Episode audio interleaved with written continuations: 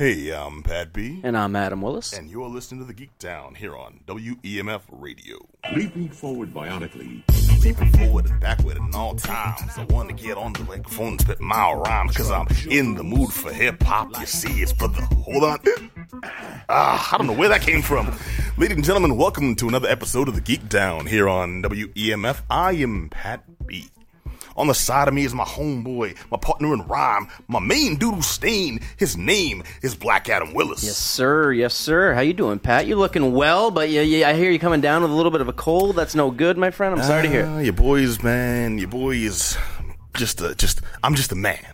You know, I'm susceptible to germs. You and sure? Infection, influenza, like everybody else. And I think I may have caught the con crud, even though I didn't go to the con. Ah, well, Yeah, we just had Anime Boston, and I, without being in attendance, still managed to catch something. From You my- ripped something off of somebody somehow. Yeah. Yeah, dude, right. like third degree of separation from friends, man. Well, I was gonna, just- I was gonna bring you in a beer. I was sitting here enjoying one myself, but they didn't have any cider. I know you got some issues, but Oh, uh, I'm good. sorry. Next time I'll make sure I, uh, I stop at a better uh, spot, especially if I know you're not feeling well. I appreciate that. Because the best Thank thing you. I can do for you when you're not feeling well is to hydrate you a little bit. but So- it is good to see you, my friend. Uh, happy Monday to you. And of course, we're not alone in the house. you. We got No, uh, we are not we got Dirty D hanging out. How you doing, my friend? You all How you right? doing, brothers? Good to see you Good to guys. see you, my friend. in the house. Welcome, Keep that influenza in the corner, bro. man. I saw- it's, it's airborne now, baby. Just Yeah. coughing on my neck now. Yeah. Yeah, it's like, uh, wait, hold on a second now. You have you have kids, man. Those are the walking germ factories. How you gonna come down with me with a little sniffle? My son has when the you got- benefit of having my genetic genes. I literally catch like one cold a year. Yeah, Yeah. You say that, but uh, you drink yourself now. You're gonna walk away with crusty shirt sleeves by tomorrow. Daddy, know, right? what's this? That's Yeah. a coffee filter full of taco meat. Don't eat it. All right. All right, also got to thank the man keeping us sounding amazing, crisp, clear, and delicious. His name is DJ Mikey Mike. Hello. Hello. Hey. All right, and we have a we have an action packed, fun filled. Actually, nah, man, no, we don't, No, dude. we This don't. week, No, we don't, man. And this is a we've had this running theme, and I want to say it's a running joke, but it's not funny. Uh, where we've uh, uh, since 2016 started, we seem to start every show or end every show with, uh, "Well, someone here's died, someone here's died," and not just like uh, a couple people you should say a few nice words about. It's like uh, some really big people in terms of you know their influence on uh, modern pop culture yeah, and, and dude, it's and- like these are society. childhood like heroes that are just like being picked off one by Sure. one. Sure. So uh, at the beginning of the week, I know we uh, we lost Phife Dawg of a Tribe Called Quest, and then later in the week, we of course lost uh, comedian Mm-hmm. Larry Gary. Sanders. Yeah, Larry Sanders and Gary Shandling in the same day. Isn't I that know, weird? right? Ridiculous. And Somehow so they pulled these- the tandem switch. Yeah, these people have really nothing in common with each other other than that the body of work they left behind is Mm-hmm. incredibly influential. And if you want to start by talking with with Phife Dawg, I mean, I- hip hip hop when I started listening to it was mostly. Uh, a lot of like gangster rap and and, and things, and I listened to like Nas early, uh, like '96, you know.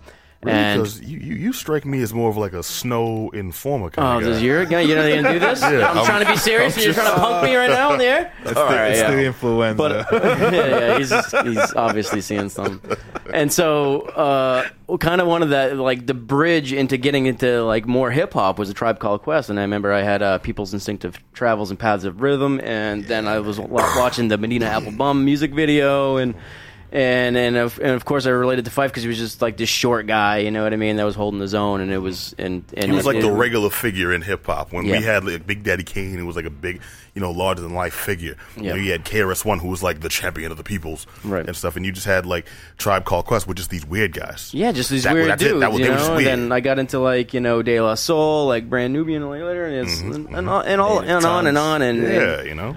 Uh, yeah, And- native tongues, all that stuff. So it was it was it was big for me. Of course, I went to listen to the Low End Theory after that, and and that was one of my. It's still to this day one of my favorite, not just hip hop albums, I think, favorite I think what people Yeah, don't realize classic too is artwork. like this dude like was huge in his early twenties. Like Yeah. this dude was doing all this uh, Earlier than that, man. These cats started. They Like started in as teens. teens, yeah. Yeah, I think it was age fifteen. when they hit it big with um pe- uh what, what what was the um, one album that did it big? Was it Low End Theory or was it People's Instinct? Nah, before Low End Theory, um, People's Instinctive, I believe, was coming off the EP. Okay, yeah. Uh, so yeah, definitely that. And, But they and got- Phife was not a, a an actual. Me- oh, well, first of all, hold on. If anyone doesn't know, we're talking about um, Phife Dawg. Uh, real name was um, Malik.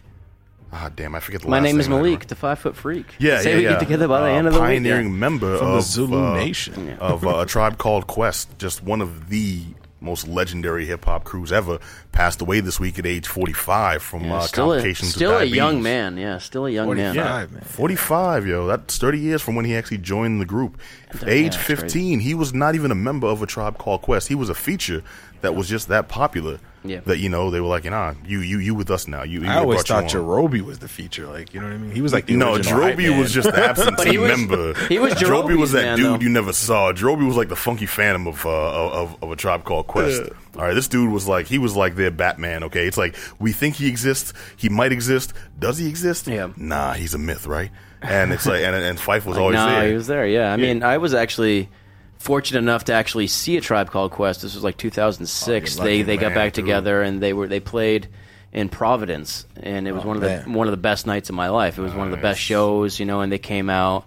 And it was man. it was yeah it was Phife and and Q-Tip standing there on stage and they, they hugged each other and you're like oh everything is gonna be cool and then they went into bugging out and that's one of my favorite verses in hip hop with one of my favorite bass lines in hip hop and they start the show that way and I was like yeah it's gonna be a good night and, and it was and like I said it was one of the, one of those incredible nights where you're like watching your favorite group perform your favorite songs with Oh, a yeah. bunch of your okay, favorite well, people. What's, you know? what's what's your favorite song, man? My favorite, oh, um, is geez, wow. Um, there's a there's a lot. Um, can I kick it? Uh, I think Yo, yes, jazz. you is- can. ja- oh, yeah. I think jazz is my favorite. My favorite got song. jazz. You got the jazz. You got yeah. the jazz. You We got, got the the jazz. jazz. You got the jazz. My shouts to You Pete got the Rock. jazz? Yeah. Jazz. You got the jazz. You got the My favorite oh, album was um, Beats Rhymes Life, man. Beats That Rhymes was Life is just- serious. That, that was like I feel like that was them at their perfect, Yeah. conscious level of hip hop. Like that was my album. I like that, but there was a lot missing that I would eventually find out much later on, and well, not much later on, but later on in my hip hop career, which is still Yeah. pretty early on though at that time. The Love Movement. yeah, The Love Movement was a double album released by Tribe in 1998, supposedly the last Tribe album. yeah, it was. and they had it was a double CD, um, and the second CD was just all these cuts from their different albums that were never released, remixes, uh, alternate versions, Rarities. new song. Yeah, exactly, and it was beautiful stuff. My favorite song on there. Golden in the winter, hotter in the. I'm like, this is You're actually doing pretty well. Yeah, it's, it's- My Q-tip is terrible, man. How but soon, I'm like, how soon till we see the movie? Oh, dude. I'm not even trying to be funny, but I would love a tribe. Movie. You know what? That's the problem, man. Who are they gonna cast? Because I'm afraid they're gonna try to throw. They actually, you know what? No, Anthony Mackie did a decent job as Tupac. Yeah, the okay. Biggie movie was garbage. His performance as Tupac was okay. Yep. But that's the thing I, I think they'll try to do. They'll go for some sensationalist casting rather than who fits the role and who can act it the best. You know, so Yeah. we'll end up seeing. I was gonna say Denzel. How old am I? a young Denzel. Yeah, I'm No, sure he's but- ripe to. Dude, no. What I'm saying is they'll like whitewash uh, the role just to get the, the hottest people in there. It'll be like a Tribe Called Quest, the motion picture, starring Andrew Garfield and Tobey Maguire. Andrew Garfield some as weird- Q-Tip. In blackface, yeah. Andrew Garfield. Uh, Johnny Depp as Ali Shaheed. yeah, Jesus. the beat maker. I'm not even Well, laughing. no. I'm just, I'm just going off of um, I'm- what do you call it? I'm just going off of the latest casting uh, uh, catastrophes they've had Sure. with Zoe Saldana as uh, Nina yeah. Simone. Yeah, it ain't You know. Zoe's fault though. But you're right. No, I'm just You're waiting for the Grace Jones story starring Teen, uh, Tilda Swinton. you know, man, they're gonna they gonna do something like that. But no, a Tribe Called Quest. Yo, speaking of movies though, um, a few years ago, a few I think it was like 2009, maybe a little later. Uh, Michael Rapaport. Yeah, did the Beats Rhyme in Life doc? Oh, the documentary. Yeah, it was Oh, great. it was gorgeous. I've, I've actually only caught clips of it, and actually one of my favorite is uh, it was it was Phife talking about his favorite short Knicks players, Oh, or something like that. He's got his basketball shorts on. He's like kind of doing something with his hand, not really paying attention to the camera, and he's rattling off his favorite basketball players. 'cause he was a huge, you know, uh, fan. Nixon's and, and and Knicks fan and. He was a huge sports Nixon, fan you're in general. Yeah, he was. He was Nixon. He- he was- was Nixon. But it was it was just funny to see him go into stuff like that, and it was you know he was he was healthy then. It was it was an Yeah, interesting movie. A big part of that was um, that's when I first discovered. I first learned of his complications with with diabetes. I didn't expect like you know just a couple years later. Mm-hmm. Well, they drank a lot of soda, sh- uh, soda, so they call Kool-Aid, them Dr Pepper, man. Yo, the Kool Aid. That's like a hard thing. Who'd have think that would be something that could kill somebody? Yeah, You know, and he was just like, that's like his one weakness. I remember you know? when he, he that, was, raps that was about like it, a, a, a really poignant scene where he just he just like looked at the camera and he was just like, "Yo, I'm addicted to sugar. Like I can't mm-hmm. get, I can't He stop is, drinking yeah. and stuff. Yeah, eating it, dude. ingesting it." So Man, that's I almost raw. cried when I like I was at work, came in, I looked at my other boss who happens to be black, mm-hmm. and he's definitely from the era, and we always having great conversations. I just looked at him. I said, "Yo, Phife passed away." He just looked at me like, "Really, dude?" I almost cried in the office with this guy. Yeah, man. man. yeah, it happens, Grew man, with and that it's guy, man. it's it's it is terrible, and it, it's it kind of makes you, you you go back and you start uh, listening to that music, and you're like, wow, this is still holds up so well. Oh, yeah, you know all what of I it, mean? all And of it. it's Not to just like mention I what it listened did to for like uh, race related. Yo, I've never met so many white people who my one puzzle piece connection to them is tribe. Like, Yeah. I've, Well, I remember the copying a whole collection. That's for why this I was saying time. that's kind of how I kind of got into it a little because they were like approachable. They were like just guys, but they were talking about really pro-black Afrocentric stuff, Yeah. and I had no idea what they were talking about at the time. You know what I mean? But it got me curious because their music was so good, and that was like it had to be that. It couldn't just be like, well, this, this, this, this, and they wouldn't have got my interest. But the music and the beats and and all that stuff and the jazz samples, everything was so good, and it just made it you want to learn more, and it made it like so approachable and easy to to kind of get mm-hmm. after. And so that's their, you know, that's their legacy. I think mm-hmm. that's one what of the things gave. I've come to do. I've come to. I mean, I- it's not a good thing, but like this was important to me for a long time over the majority of my life, and to the point where you sometimes gauge personal relationships over these things. Yeah, I broke up with. We talked. We talked about my catfish situation. Like, your boys being catfish. yo. yeah, yeah. Pat, but we talked Pat's when we, we talked we talked about that over um over, like before the show. Well, I actually at one point actually broke up with the girl because she couldn't identify a tribe sample. Not to be too shallow. I'm just, I'm just, I'm just. Well, okay, okay. No, here the, situ- the situation best, was. It's probably the best decision you've No, made. the, the situation was they actually play, uh, like played "Can I Kick It" as part of this commercial a few years ago, and they play the intro, and I'm just like, you recognize that? And we had had issues before, but I think it was just like when I realized, nah, this has to end. Yeah. is when they played that commercial where they're just like, uh, just like I'm, I'm there just trying to keep the sting face off, you know, and it's just like it comes doom, doom, doom, doom, doom, whip, doom. Now, like you recognize that, and she's like, yeah. And here's the thing that I guess should have been cool to anyone else except me because I'm an asshole. Is uh she actually knew like it was Joe somebody the original Lou like, Reed. song, Lou Reed thank you Lou Reed, the original uh, Lou Sample, Reed yeah. song it came from and Rock she named that and I'm like cool but they playing the tribe version we need to talk. so just because you didn't nail the right version, she got the uh, the, the sample. She got but the Lou Reed, like I like I said. I'm not a nice guy. Like I said, Oh, yeah. it should that that, that, that should have been cool. I was on your side for a minute, but, you might it have been was too. no, it, it was but- it was that it was that important to me. Like I said, we had issues before. This was the one thing that like this was the final nail in the coffin. That last like straw that broke the camel's back. Where I'm like, you know what? Nah, I see now. I can only like before, I was lying to myself. You're never gonna get Like, along this with this girl. yeah. Mid It's coitus. You don't know what that is. Get out of my house. okay, Dave, it, it was not like that. It wasn't that serious. At least it wasn't. At least it wasn't the Marky Mark and the Funky Bunch. I'm sorry. Look, it's not put my pressure on. It's good vibrations. Get up bed. it's like it's, it's, it's like it's like I'm telling you, yo, he wasn't rocking Fruit of the Looms. Those were Hanes. All right. I think they were Calvin's brown. But Here, get this condom off. We done. all right, but so All right, but no, okay, no. Speak. That's, you know, so said, now, you know, you leave. I'll settle for Siemens furniture. See what I did there right there? I took it back. To, I took it back to Phife. Took All back to right, So like uh, lo- we were talking about Phife Dawg, passed away at 45. hip hop pioneer, man. Yeah. Rest in peace, brother. So we're moving on to to uh, a- another uh, tragic story, which we we, we already mentioned. Of course, Childhood is dying off one by one. Yeah, and it's just like I don't feel like, hey, you know, when I was a kid, this was really popular. These guys like inspired a, a- a generation of what hip hop, you know, uh, and a generation of comedy. We're talking about Gary Shandling now, Mm-hmm, who passed away recently uh, due to uh, heart complications at the age of sixty six, and yeah, I didn't know his work so well. All I know is uh, the Larry Sanders Show and a few of his movies. But oh my god, like if that's all he ever did was the Larry Sanders Show, that would be enough to put like cement him as Yeah. as as the dude in comedy. And he before that he had you know it's Gary Shandling Show, and they had this really great intro. Just says that's Gary Shandling Show. Now here comes the chorus, blah, blah. and and then he he, he did uh, Larry Sanders, and it was about uh, this talk show host named Larry Sanders, and then they would have this talk show host.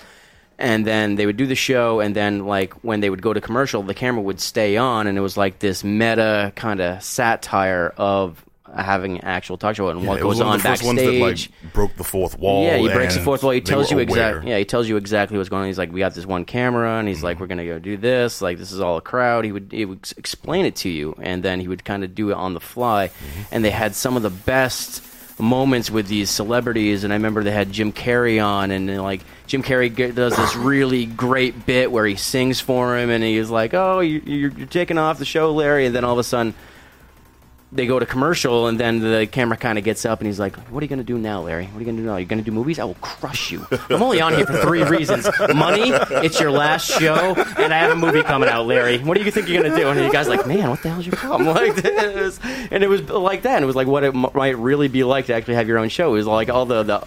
It's like if you think you watch like David Letterman, you're like, "Oh man, I really want to have a talk show," host," but then you watch Larry Sanders, like, "I don't want to have a talk show. I don't want to have a talk show at all." Like, it kind of explained it that way, and then and he was just so funny. He's just you know known as one of the greatest writers in comedy. Him and Conan O'Brien, I know, have a, have a great story. Him and Conan O'Brien are one of the, the two of the you know the greatest writers probably in, in, in comedy. known So that they did a lot of behind the scenes work when we know them as a face and we know them as an actor. Yeah. But they also help launch the careers of others with their writing behind. Mm. you got to think how good of a writer you have to be, especially being Gary Shandling. Like when you start, you write for George Carlin, and then you go to like writing for Sanford and Son, Yeah. and then you get offered like the Tonight Show, but you turn it down to do your own thing. See, Like that's this the thing. guy So knew, no one ever knew his projects, man. He was given these nothing jobs that Yeah. went nowhere. Yeah. well, it's the thing. These, uh, when he did Larry Sanders and stuff, this was the, the very early days of HBO. Yeah. And so, like, if that was on now, when we say things are be- ahead of their time, like this was truly ahead of its time because, like, if this show was on HBO now,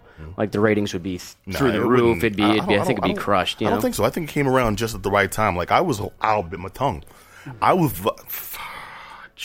It just got. I was lucky because um, no, they re uh, released this stuff once Comedy Central started taking off, and I never had HBO. Well, I mean, I had HBO off and on occasionally, but it was't a regular thing in my house. You know, Well, you Black go, you Pat, go, we yeah, had, definitely had it on off and off. You know, it's one of the hard truths, man. You go black and poor in America, you suffer. no HBO. you suffer no HBO. Yeah. Oh, how I don't But have I- HBO! what a world! I do, but that, that's Pass like the when, gumbo. when I did have HBO, I did watch the Larry Sanders Show. Yeah, I got that's to watch it when they rebroadcast it. Well, re, they re-released it on Comedy Central because Mm-hmm. it had a good run there. Yeah. They would show it on the regularly available cable channel, and that's how I was able to see like the work of Gary Shandling. Besides this one-off comedian who would occasionally be on like Premium Blend or something, you know. Yeah. Yeah, yeah. And I got to know the shows, and I'm like. How have I been missing this? This is this is the kind of stuff that runs on HBO. I gotta check this Yeah, out. Yeah, you gotta watch it. So when I convinced my folks to get a uh, to get like HBO for a month, I'm like, cool. I'm gonna be exposed to all of this. What's on first? Okay, Arliss. What's this about? you know, so Arliss, yeah. it didn't always work out for brother. I'm the only one in the world that remembers that show and likes it. that was Robert Wuhl, yo. He was a uh, dude from Batman. He Yeah. was uh, uh, Knox, Alexander Knox. Yeah. He, yeah, he was Arliss though. Yeah, was also. Arliss. His- Yeah. He'll be remembered as as Arliss. But Yeah, but the Gary Sand, uh, Gary Sandling, Gary Shandling, Yeah. um, also came from that world. You know, that was something that was denied to me. So seeing it on Comedy Central, you know, even years later, it was relevant. Held. It was real. Yeah, exactly. It held, Held up. It still am. so well. the, the the quality. I mean, I have the Larry Sanders Show box set, and, it's You have the box? Okay. Yeah, it's it's it's cheap. I think you can probably buy it right now for like the whole thing for like twenty bucks. That's where they're like they're giving it away. Yeah. On on, on HD DVD. On Laserdisc, yeah. So, um, no, I'd buy Laserdisc. Laserdisc is crisp. Yeah, so I have I, I have that, and, it, and it's this like indispensable thing I have, and I, I still watch you know pieces of it, and I think one of the earliest I uh, going to something else he did. He, he did a movie in like 2000, I think it was called uh, "What Planet Are You From?" I don't know if you ever watched that, and it had like John Goodman in it, had Annette Bening, Greg Kinnear, and he plays this alien that comes to Earth, and his whole job is to find a mate and have sex and procreate. And so it's like, like a white version of Brother from Another Planet. yeah, kind of. Yeah, so he, he, he lands here, and it's like this directed by Mike Nichols too, the great Mike Nichols, and and it's it's one of these forgotten pieces of cinema. And I remember watching it a bunch, and like this is so ridiculous, but it's it's like this shouldn't work. But what makes it work is, of course, you know, we got John Goodman, but you have Gary Shandling at this at this weird like little alien character, and he's not this good looking dude. You know, he's not this strapping man. So it's like his his quest to like find women is just so funny, and like trying to figure out how they work and how. And he has this Just like one long he this- movie He has that this was pretty much uh, an, an extended scene of uh, them uh, interviewing the girlfriends and coming to America. Yeah, well, it's kind of yeah, but it's like yeah, and then also he's like in this like human suit, and he has this penis that hums, and it's like Hums? whoo, whenever he, whenever he gets hard, it hums, and Got he's the like humming Johnson. yeah, and Ben King, Ben It King, hums before it cut. Oh, never mind. Hmm. Now I'm interested. yeah, well, it's funny, right? So Ben Kingsley's like that. It's a that- musical porno. The Ben Kingsley's the head alien that like try. He's like, don't worry, I'll work on your penis Ben right away. He's like, stop saying that. Wait, wait, wait, wait, wait. This this had Ben Kingsley, John Goodman, Greg Greg Kinnear. Kinnear. Sir Ben Kingsley, How, how, John- did I miss? Yeah, how did That's I miss what I'm all saying. this? Everyone missed this movie, and it, it's so funny. It's so weird, and it's like what makes it work is Gary Shandling, I think, and that says you know something about the comedian he is, and and like Also, said, even at you said around 2000, right? yeah, Yeah, in that day and age, he still starred with all those other people. Yeah. Like he was still the focus. yeah, he's the man. You know, so, That, that says a lot about his prestige. Whether or not like people knew him as like a list comedian actor, it's like the industry knew. him. You know, like he got he yeah, got he got his- absolutely. I think. Yeah.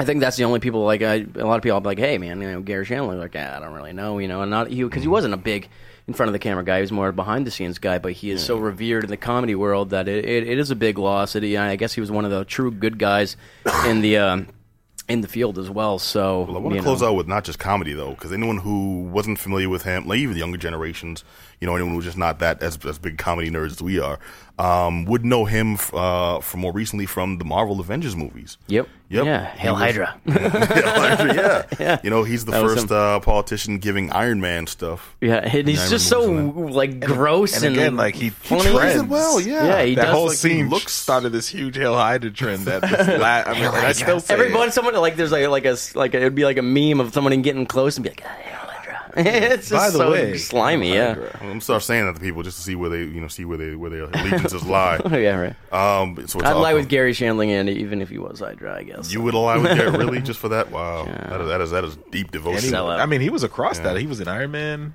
Um, Well, yeah, no, he all, was all, in- all of them. Iron Man yeah. to the Avengers, um, Captain America, Captain America, uh, two, I think. I don't think he was in one. Yep. right. Yeah. All right. So either way, um, Gary Shandling, we Rest will miss you. Adam will especially miss your humming penis. um, one thing that was cool that I did find out. Let me just run this down real quick because this this I didn't know. Because he was friends with well, he was friends with like several people in Hollywood, but a specific few, um, including Richard Lewis, Yep. uh, Kevin Nealon, Judd Apatow. Like they would get together at his place. They'd play. Oh, they just play. They just play ball. Yeah. They just play basketball. I think like Bill after Maher he was out there too. Like I know Bill Maher has his own basketball No, court. Bill I just delivering pizzas. uh, no, no. Um, but not, all these cats, and it's like what they did after they pa- found out he passed is they all got together at his house And played a game. and game yeah, of they just had a pickup That's game, dope, man. just to you know say goodbye to their friend. One, you know, one. That's how one you know last you've impacted people in your life when they do simple things like that. Like those are the Mm-hmm. things that you know you can do the biggest grandiose you know memorial to him, but simple things like that Mm-hmm. that's poignant in my life. That's what I care. Like I don't care if nobody comes to my funeral. Go home, drink a butt on me. Well, I know I, there was. I, I, care, I care a little bit. I'm like, yo, my, people paid for this. Well, there's also like the video going around of um because you know how they did uh, Freaks and Geeks, and there's a scene in Freaks and Geeks where like one of the characters I don't know his name comes home. He was like had a hard day at school, and he kind of makes himself a grilled cheese sandwich. He pours himself a glass of milk or something like that. And he sits down, and he puts on TV.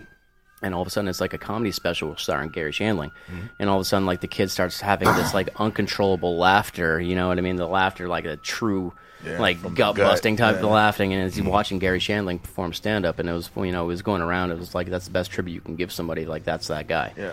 And mm-hmm. so, I thought it was a it was a nice thing to watch. I never watched the show, but I was like, yeah, it pretty much sums it up. You know. You ever watched Gary? You said you said you watched the Gary Shandling show. No, I'm uh, Freaks and Geeks. That's what it was on. Oh, okay, all right. Freaking dude, I got so many DVDs. I'm gonna slide you, man. All right, yeah. Your life. all right. So Gary Shandling passed away at 66. Rest in peace, Mr. Sanders. Rest in peace. All right. So we got a little more news to run down um, before jumping into this comic review real quick. Because we have comic reviews and then we have Batman versus Superman to lay into. Because I know Mike has a lot to say about this stuff. he sure does. We're gonna delve in, Jumping at the But real quick, and Derek, I'm glad you're here, man, because as like a uh, uh, uh, a legit You ain't glad I'm gamer. I'm sorry, Adam. I mean, I'm, I'm saying. You ain't glad it's I'm here? Well, you didn't bring me a cider, dog. I'm sitting here drinking in my face. Yeah, the, the little corner little convenience store with outdated beer didn't have your cider. Sorry. outdated beer. No, The it's can is naturally black. It's all good. This, this, the skunkiness gives a character. um, no, no, no. Uh, I'm talking about Valve giving away the Steam controller geometry. Yeah. Yep. So now they're allowing people, yeah, to make their own controllers. Um, the actual news story is uh, uh, Valve has given away the Steam controller geometry, allowing its users to build or modify their version of uh, their own version of the Steam controller. Now, uh, through a post on its Steam community page, Valve has released the computer-aided design files for the Steam controller, including e um, excuse me e yeah, freaking company e drawings viewer files for compatibility with several different design tools. So it's not just like I made this, but it only works one system, so the rest is hosed. It's like no, we can actually make this universal. Yeah.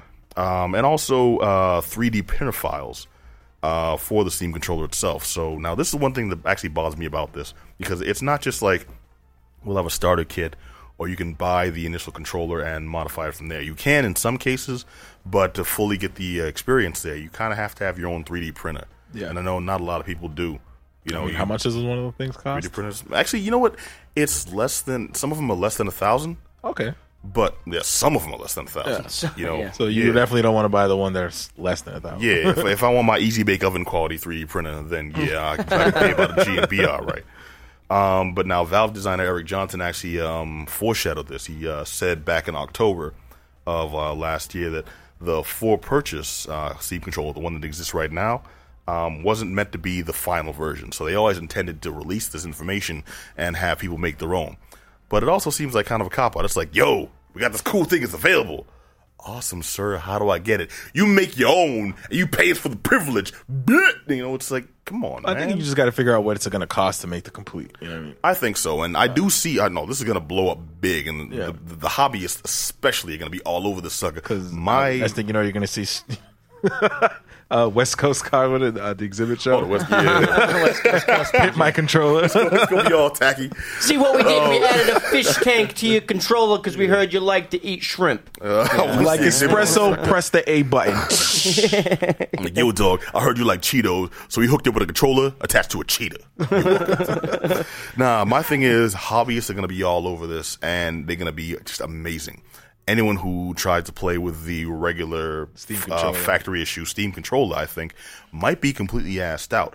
They may be at such a huge disadvantage because people can modify their own controllers to have like I'm, I'm thinking of. Do you remember? I'm going way back. To date myself again. But um, the old like specialty controllers with Yeah, like with turbo, turbo buttons button. and stuff that used to be available for like Super Nintendo, Flick Genesis, the all switch, those. and A just repeatedly hits itself like a million times. Yeah, you'd play something with like a fighting game with a friend, and one has the regular controller, one has the uh, super controller. Turbo ergonomic shaped controller. Yeah, there was no. I mean, they were, first of all, they were more comfortable to hold. Period. When, Yeah. when Nintendo controllers were like you know creating indentations, like you had to form a Yeah, callus your, to your play. thumb would be all disfigured and everything. It just makes for a better experience, you know. I think uh, the regular players will be completely at a disadvantage to those that 3D print their own modified controller for universal compatibility and ease of use. I mean, like That's a hell of a It's PC sentence game. too when you think about it. Like, Yeah, dude. How 2016 are we? It's just an. I, I just look at it as the next level of PC gaming for me. Like um, Steam is more of a PC oriented situation. So, um, for my son, I love it because you know what? It'll expose him to the environment. It'll expose him to the industry, and you know if he, does he really need to know how to use CAD files at age 10? why not? Next thing you know, he'll be making one hundred guess, fifty thousand dollars a year and paying for my He, retirement. no, no, no. You, you, you mean he'll be paying for that 3D printer you get him just to use this Yeah. sucker? But um, uh, it's all sacrificial. But look, look. At the end of the day, you're damn right. But I would actually would. I actually was looking at a 3D printer at one point. I just I, I just think there's so many um, things I can make out of that. But um, at the end of the A day, new ear. oh, I, I, my mind gets really uber creative. Trust me, I come up with the weirdest crap on the planet. Sure. But um, I think it, it's huge. car.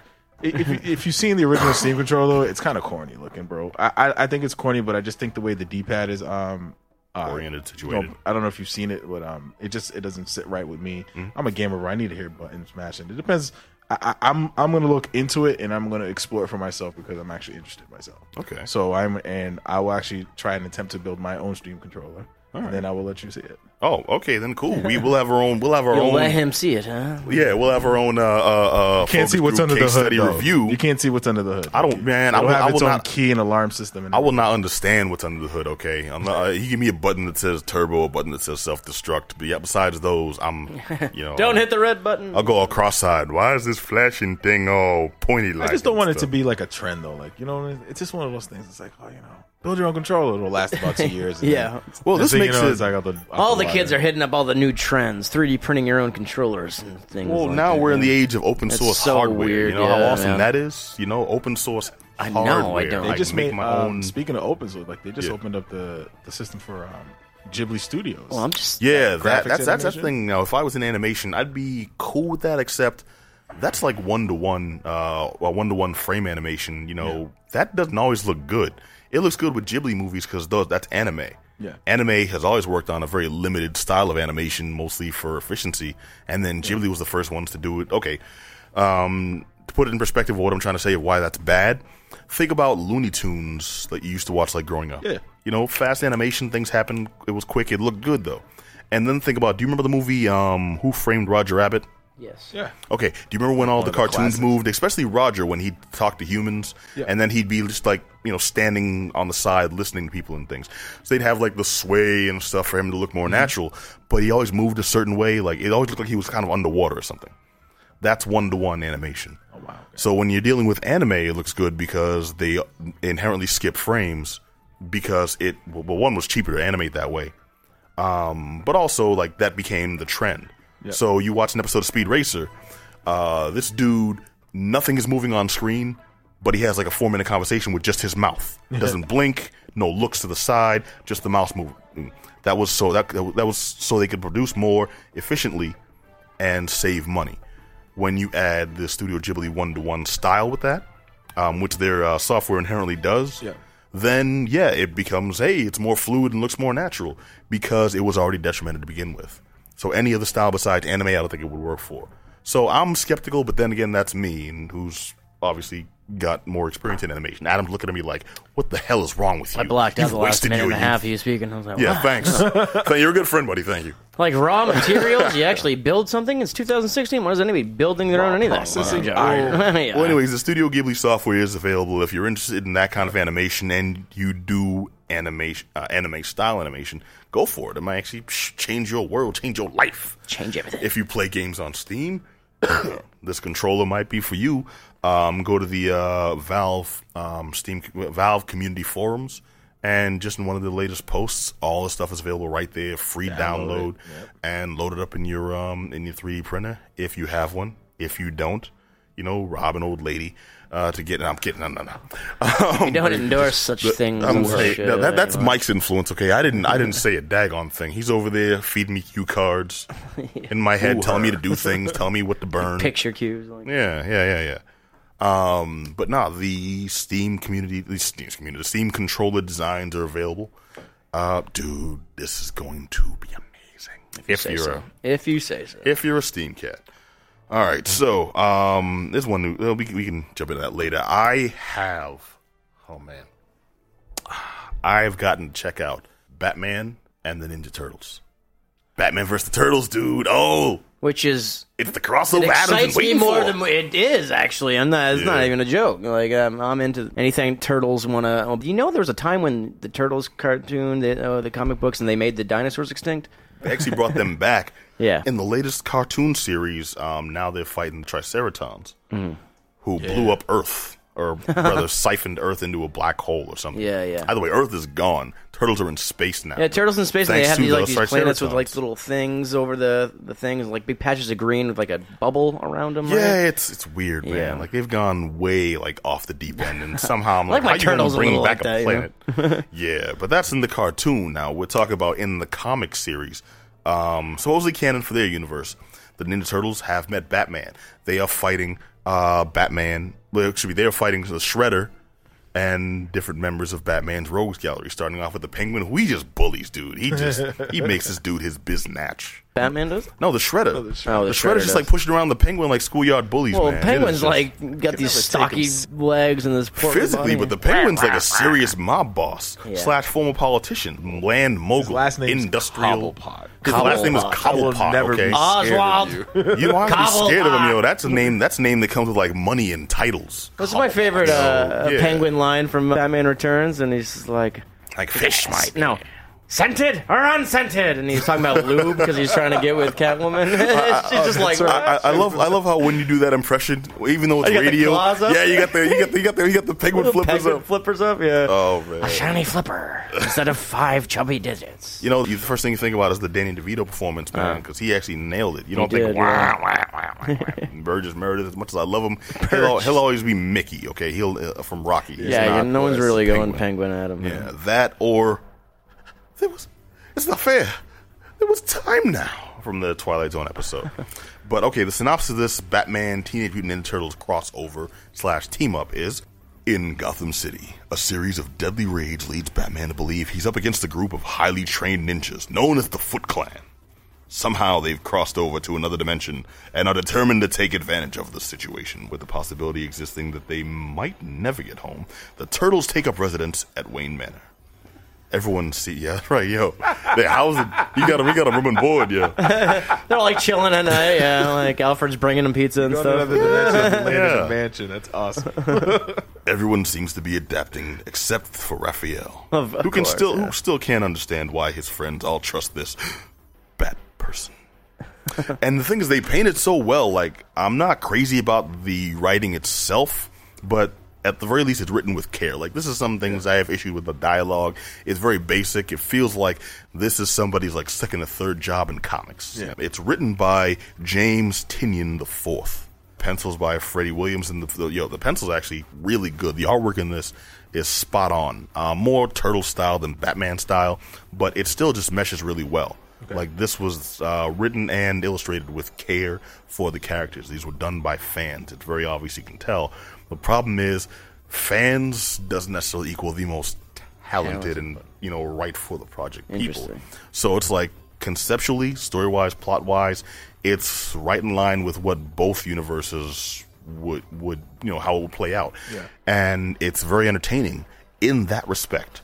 In the actual interaction, Shredder is far too grandiose where I'm like, yo, I don't know how I don't even like the most heinous supervillains in bad Bond movies probably wouldn't give dialogue as corny as this.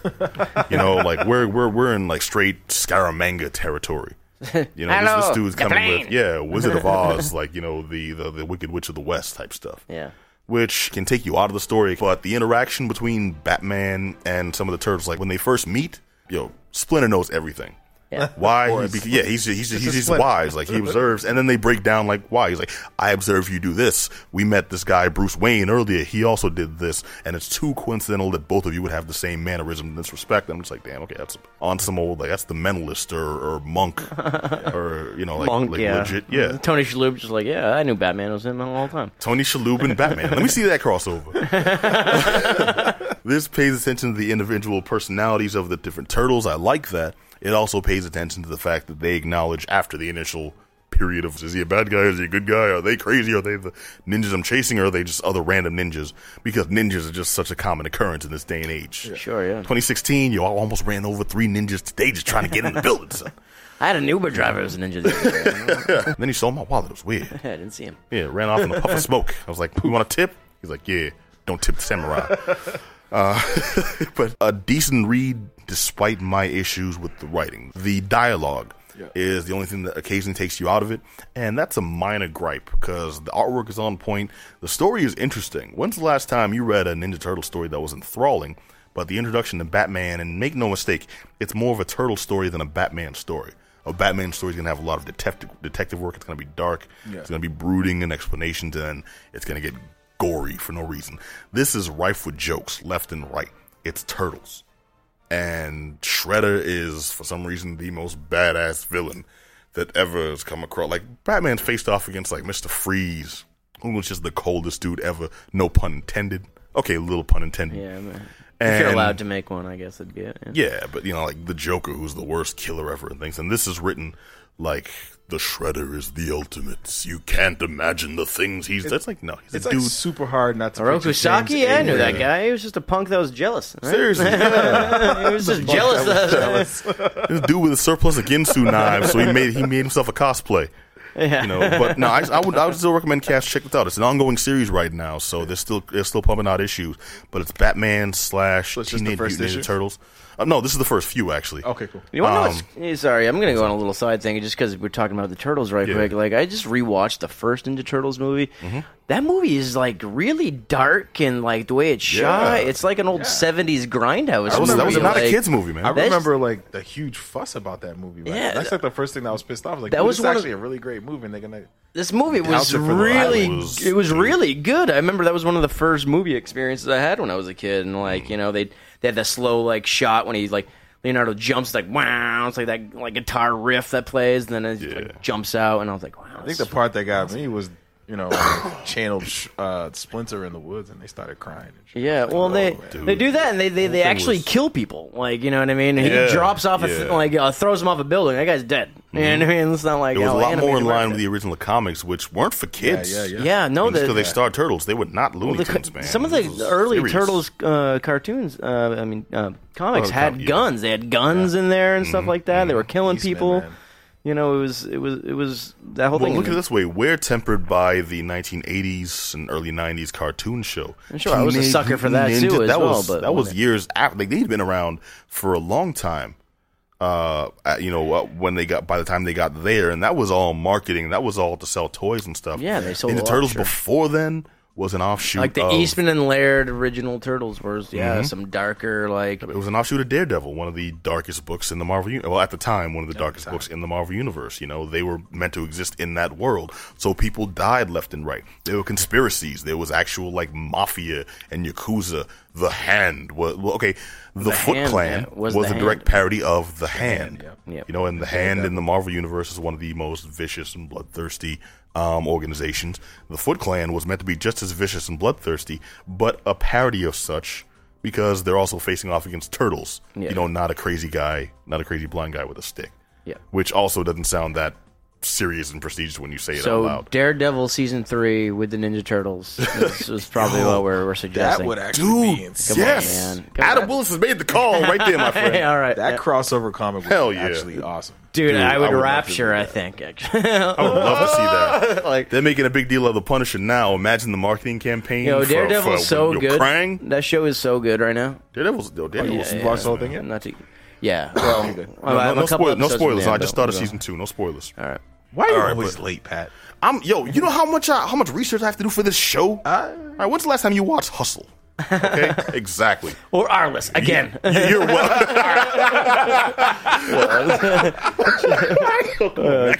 You're gonna kill me? I know you're sick. All right. It's so hard not to picture James Avery's voice with Kevin Conroy. like, "Rrr," I can only imagine him going at it. There was, That's what I was one, thinking there the whole was time he one good doing it. episode of Arliss where his like sidekick buddy there was like telling this dramatic story how he played the best football game of his life while his brother was in the hospital dying. Like, yeah, I was a little bit emotional. The other show, this show was dumb, but So they did a Brian song episode. yeah.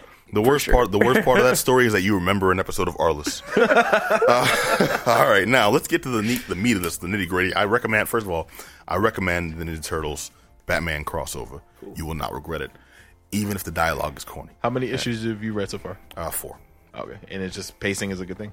Pacing, yeah, pacing is actually much better than expected. Good. because I thought it'd get a little too kiddie or a little too grim. It's a good balance. Oh man, I'm gonna stop and get it this week. Go for it. All right, now Another main Batman event. thing. yeah, Bat- Batman, did something else. versus Superman: Dawn of Justice. Yep. Yeah. I got out to see this piece of crap this weekend. How about anyone else?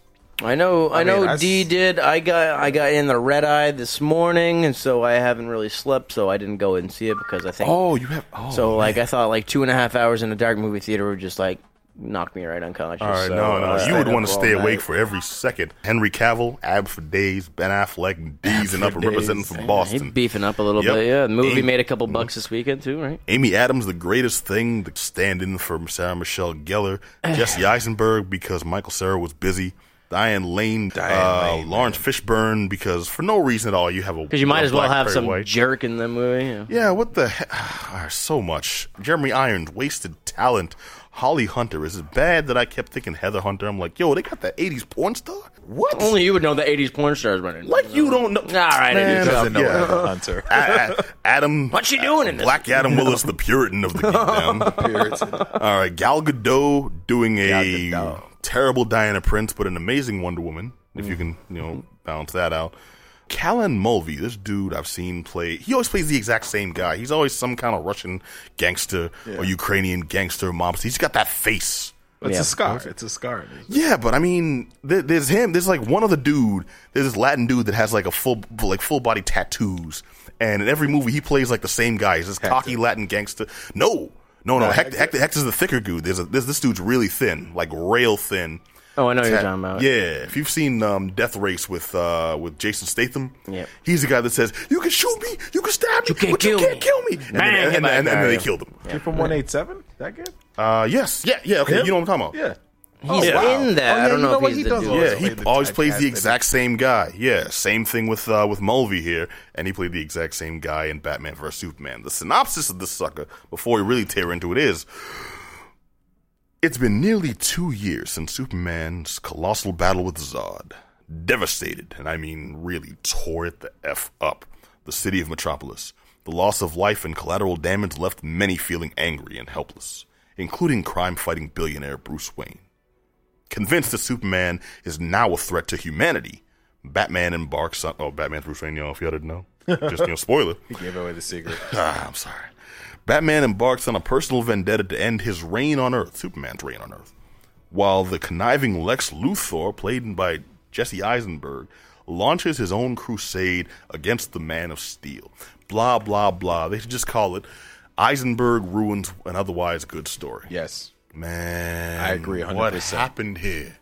I agree 100%. Oh, dude. If anyone. I hear Jesse. Uh, this is from a, a few people I like to uh, read too, and they said Jesse Eisenberg's performance is one of the worst I've ever seen in my entire yeah, life. he's a good actor. Why was he a cartoon in this? I don't think he.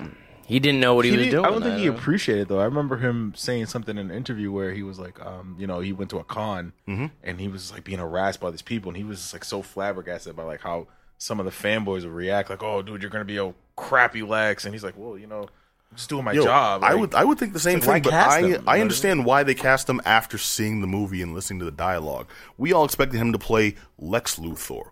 He was Alexander Luthor. yeah, you could have got the guy from Smallville to do that. Then Well, no, no, no, no, no. saying, well, no. For, uh, for Lex Luthor, yeah, Alexander Luthor is Luth is Lex is, is Lex Luthor's son. it's the same The- person, bro. No, they're not. If you want to go into DC lore, Alexander Luthor was Lex Luthor's son. In the '90s, it was a different character. Oh, he yeah, was yeah, yeah, long haired, had long the red hair. boy that came from um, the second crisis. Okay, yes. Okay. There was two, but that goes into the Luthor, but- multiverse and stuff. So that's a huge. A little bit, yes. As I sat in the theater and realized, we all understood that this was going to be the story of the Dark Knight. Yeah. Batman versus That's how Superman they in the it, alternate though. future. That's That- that's definitely how they it. sold it. What this actually is is a hodgepodge of several different Superman stories, Yeah. and primarily Superman stories. Some co-starring Batman, some not. The only thing that was a Batman story was the elements of the Dark Knight, Yeah. which were actually kind of few and far between. The majority of this is diff- taken from different Superman ele- uh, stories, including uh, "Funeral for a Friend," "Whatever Happened to the Man of Tomorrow."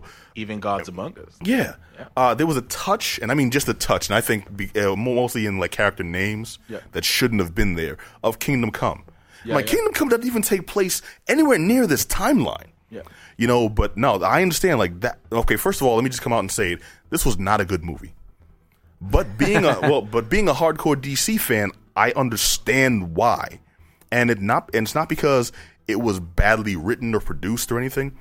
It was I think actually it's badly written. I could probably surmise. no, it was overly it was overly ambitious. And that here's the problem. Yeah, it, that's- it, it, that's- it's like yeah. yeah. Imagine you're making soup, okay, and you're like, you know what? I'm making chicken soup, but yo, I love squash soup, man. Tomato soup is the shit. And you know what? I also want to, dude, shh, man. A, a gumbo is amazing and stuff. So I'm gonna put all this in the same pot because all these soups are delicious. Like, yeah, cool, not together and this is that kind of story. It's like they had one storyline, which we were sold The Dark Knight, which in itself is a good story, has solid elements, uh, has a set like you know plot to play out.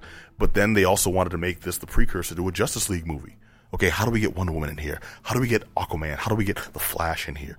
I know, I have an idea. So we'll touch on Crisis on Infinite Earths. We'll touch on Final Crisis.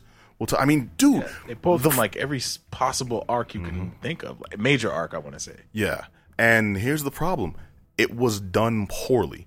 Like, all of those are good ideas and all of those are good stories, but they don't all work together. And they've pretty much crowbarred in every single, at well, not every single, a lot of different Superman stories trying to make one huge, grandiose story, including, and this isn't a spoiler, you saw it in the commercials, the death of Superman with uh, Doomsday. Now you want to touch on General Zod and then Doomsday, in first introduction to Wonder Woman, uh, Dark Knight with the fight between Batman First and Superman. introduction to Wonder Woman. First introduction to Aquaman, Flash. Mm-hmm. I mean, you can go down the list. It, they crammed too much.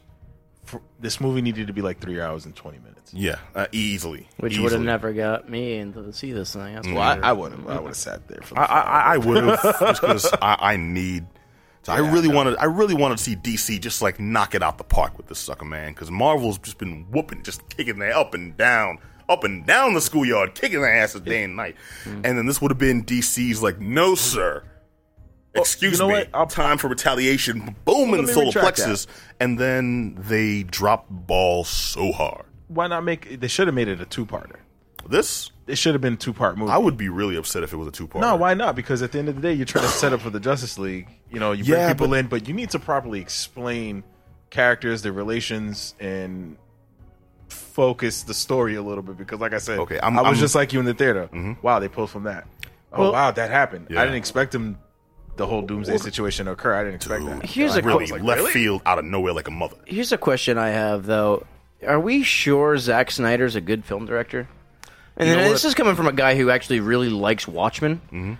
Watchmen. I'm not sure he's. I'm not sure Zack Snyder's a good filmmaker. He's- like he- he- he does is some in good stuff, certain- but like in terms of like telling an actual coherent story, one you're Mm-hmm. inve- in, in, invested in, and and like the, with all everything that goes into it and all the pacing, and just not something that looks good. Mm-hmm. Something that like tells an actually good story and tells it well. Well, here's I don't know he if needs he is. to be reined in. That's the thing.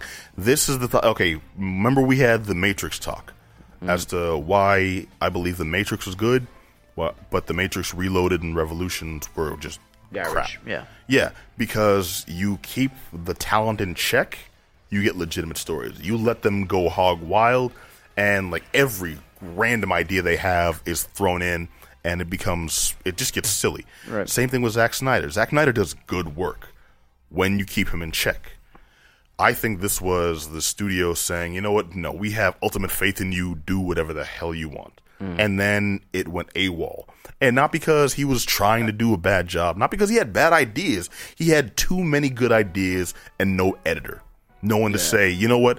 This is a good idea. These are also, these other 46 ideas you have are also good, but maybe save them for something, for future projects, you know? Right now, just focus on this one. And here's here's what sucks. all his successful movies were focused movies. Like Yes, they- 300 was a focused story. Watchmen, uh, big story, but very focused story. Yes, You know what I and mean? So- perfect example of when it goes off the rails. Uh, Sucker Punch. Yeah, Sucker Punch was. They just they just I let him do whatever that the hell. movie, oh, Yeah, I man. fell I asleep love the way it 20 minutes looked. into that crap. Everything else yeah, that's was what I'm saying. It can look good. Oh my god, that I oh I hated that movie so much. I was so mad when I watched. it. I was Well, so upset. with Batman Superman, the my my personal favorite scene. Now, mind you, when they introduce Wonder Woman, it's also a perfect dichotomy because uh, all throughout this movie we get to watch Lois Lane, who characteristically should be a strong female. Yeah. you know, a positive representation of like of like women. Uh, you know, ra- rising against the stereotype. Lois Lane was just damsel in distress all day in the sucker, which kind of was bringing me down. She wasn't. She kind of took initiative in the movie. No, she tried. That's the problem. She tried and she failed almost every time she did. 'Cause she's a woman. And that bugged the crap. wow. it was a Wow. joke. It was a curveball from the left. the opinions of Adam Willis do not necessarily. Um, but no, it's like I'm like that's completely against type. That was bugging the crap out of me, and then I realized what they were doing. she was the yin to Gal Gadot's yang, and Gal Gadot, when she was introduced, was supposed to be the strong, confident female uh, representation here. And then, as she when she was Diana Prince, which I thought was kind of a shoddy performance. Uh, she was, yeah, they, they painted her in those roles. You know, her acting wasn't that great, but the character they wrote for her was just the, the sure of herself, strong, focused woman. And I'm like, okay, so it's kind of crappy acting. And then I realized, no, Gal Gadot actually did a good job, but she put her, all, all her performance into the Wonder Woman part. And when we first see her as Wonder Woman, that's when the movie becomes the most Zack Snyder. But that's also my favorite part of the movie because the theme kicks in and as Wonder Woman just comes in. First of all, she saves Superman and Batman in one swoop. Swoop, and I'm just like, what? I think the best scene of that whole movie is when uh, Lois Lane finally walked in and saw the side chick. Yo, that face was priceless. Good It was and it was very brief. If you just didn't catch it, I caught it. And it No, was the only thing, the only the thing that was missing was somebody was somebody on the side being like, "Roastar." yeah, well, Oh, man. the okay, no, face that I- she gave Lois was classic. Yeah, like, dude. Okay, basically what it comes down to, I feel we've harped on a little too much about what disappointed us and all that stuff. This movie, I can't recommend people check it out, and I'll tell you why. Ben Affleck, phenomenal job, except for one scene. The the one scene which I can't even fault him for. It was very obviously the writing. Oh, Is when um, he's talking to uh, to Superman during their fight, and that's the problem. That's the only part that he talked to Superman, and everything else was no talking, no common sense, no nothing. And that pisses me off when you have a story that, a conflict that can very obviously be resolved, obviously, with a single conversation, and no one has that conversation.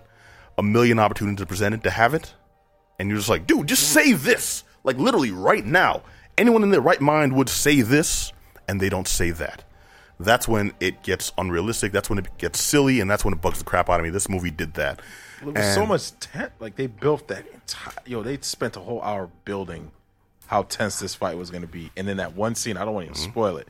That one scene where Yeah, he's not mad anymore. I'm like, what? He's not mad It anymore. It was so coincidentally Like, on, dumb. That's the problem. I will say the ba- movie is setting up for something huge, and if you paid attention um, to certain scenes, I don't want to harp on it, but if you paid attention to certain scenes, you'll see what it's setting up for. Yeah, I just wish they could have made it a two-parter. No, it tries too hard. You're right. If they did, I wouldn't be. I, I wouldn't want that. But I definitely see the need for it. And I definitely see how that would have been beneficial. Well, ben Affleck did a great job. Huh? The Blu-ray? The Blu-ray comes out on the 16th of July this year, and apparently it's supposed to be rated R and inclusive Yeah. of the deleted scenes. Yeah, they've so already they're released a deleted scene online now. which is more confusing than the actual movie itself. well, if you, but if they added that scene, that whole scene at the end would have made complete sense. yeah, So, yeah. It's, again, it's a, Snyder, your boy. it's a judgment call. I will say, if there are any reasons to see this, Ben Affleck, Henry Yes. Cavill, he was likable in Man of Steel, despite how you feel about that movie. He was not likable in this.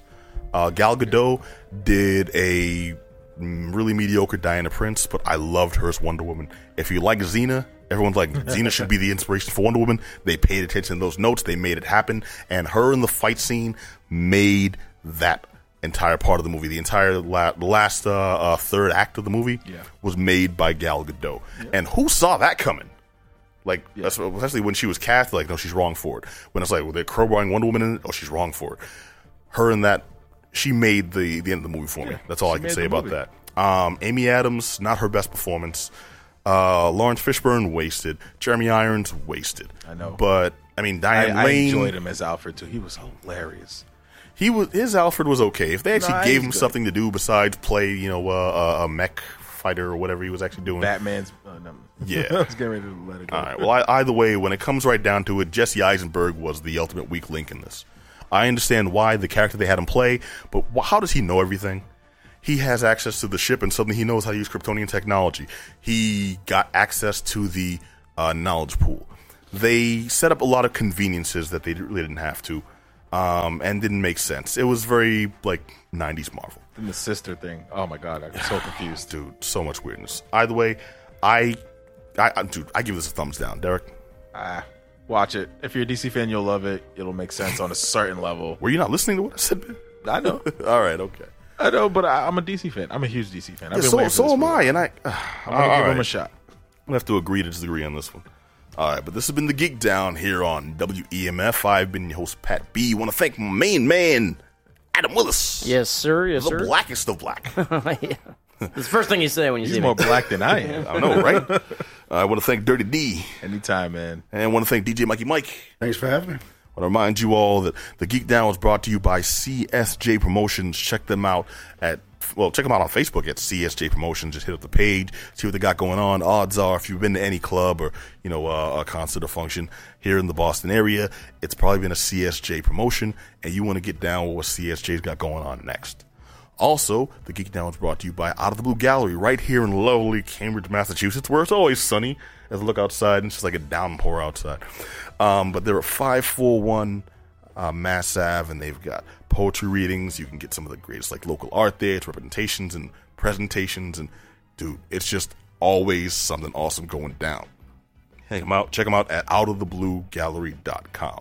And also check us out if you heard something on the show, you want to follow up on a conversation, you just want to tell us how wrong Adam is about everything, hit us up at geekdownradio at gmail.com or check us out at geek-down.com for the latest on what we've got going on news, reviews, uh, convention reports, all that good stuff, all the good stuff for yous. And until then, we'll catch you right here on WEMFradio.com every Monday night, 9 p.m. Same bad time, same bad channel. Until next week, when you hear our sweet dulcet tones again, I want to remind you all be excellent to each other. Peace. Peace Out.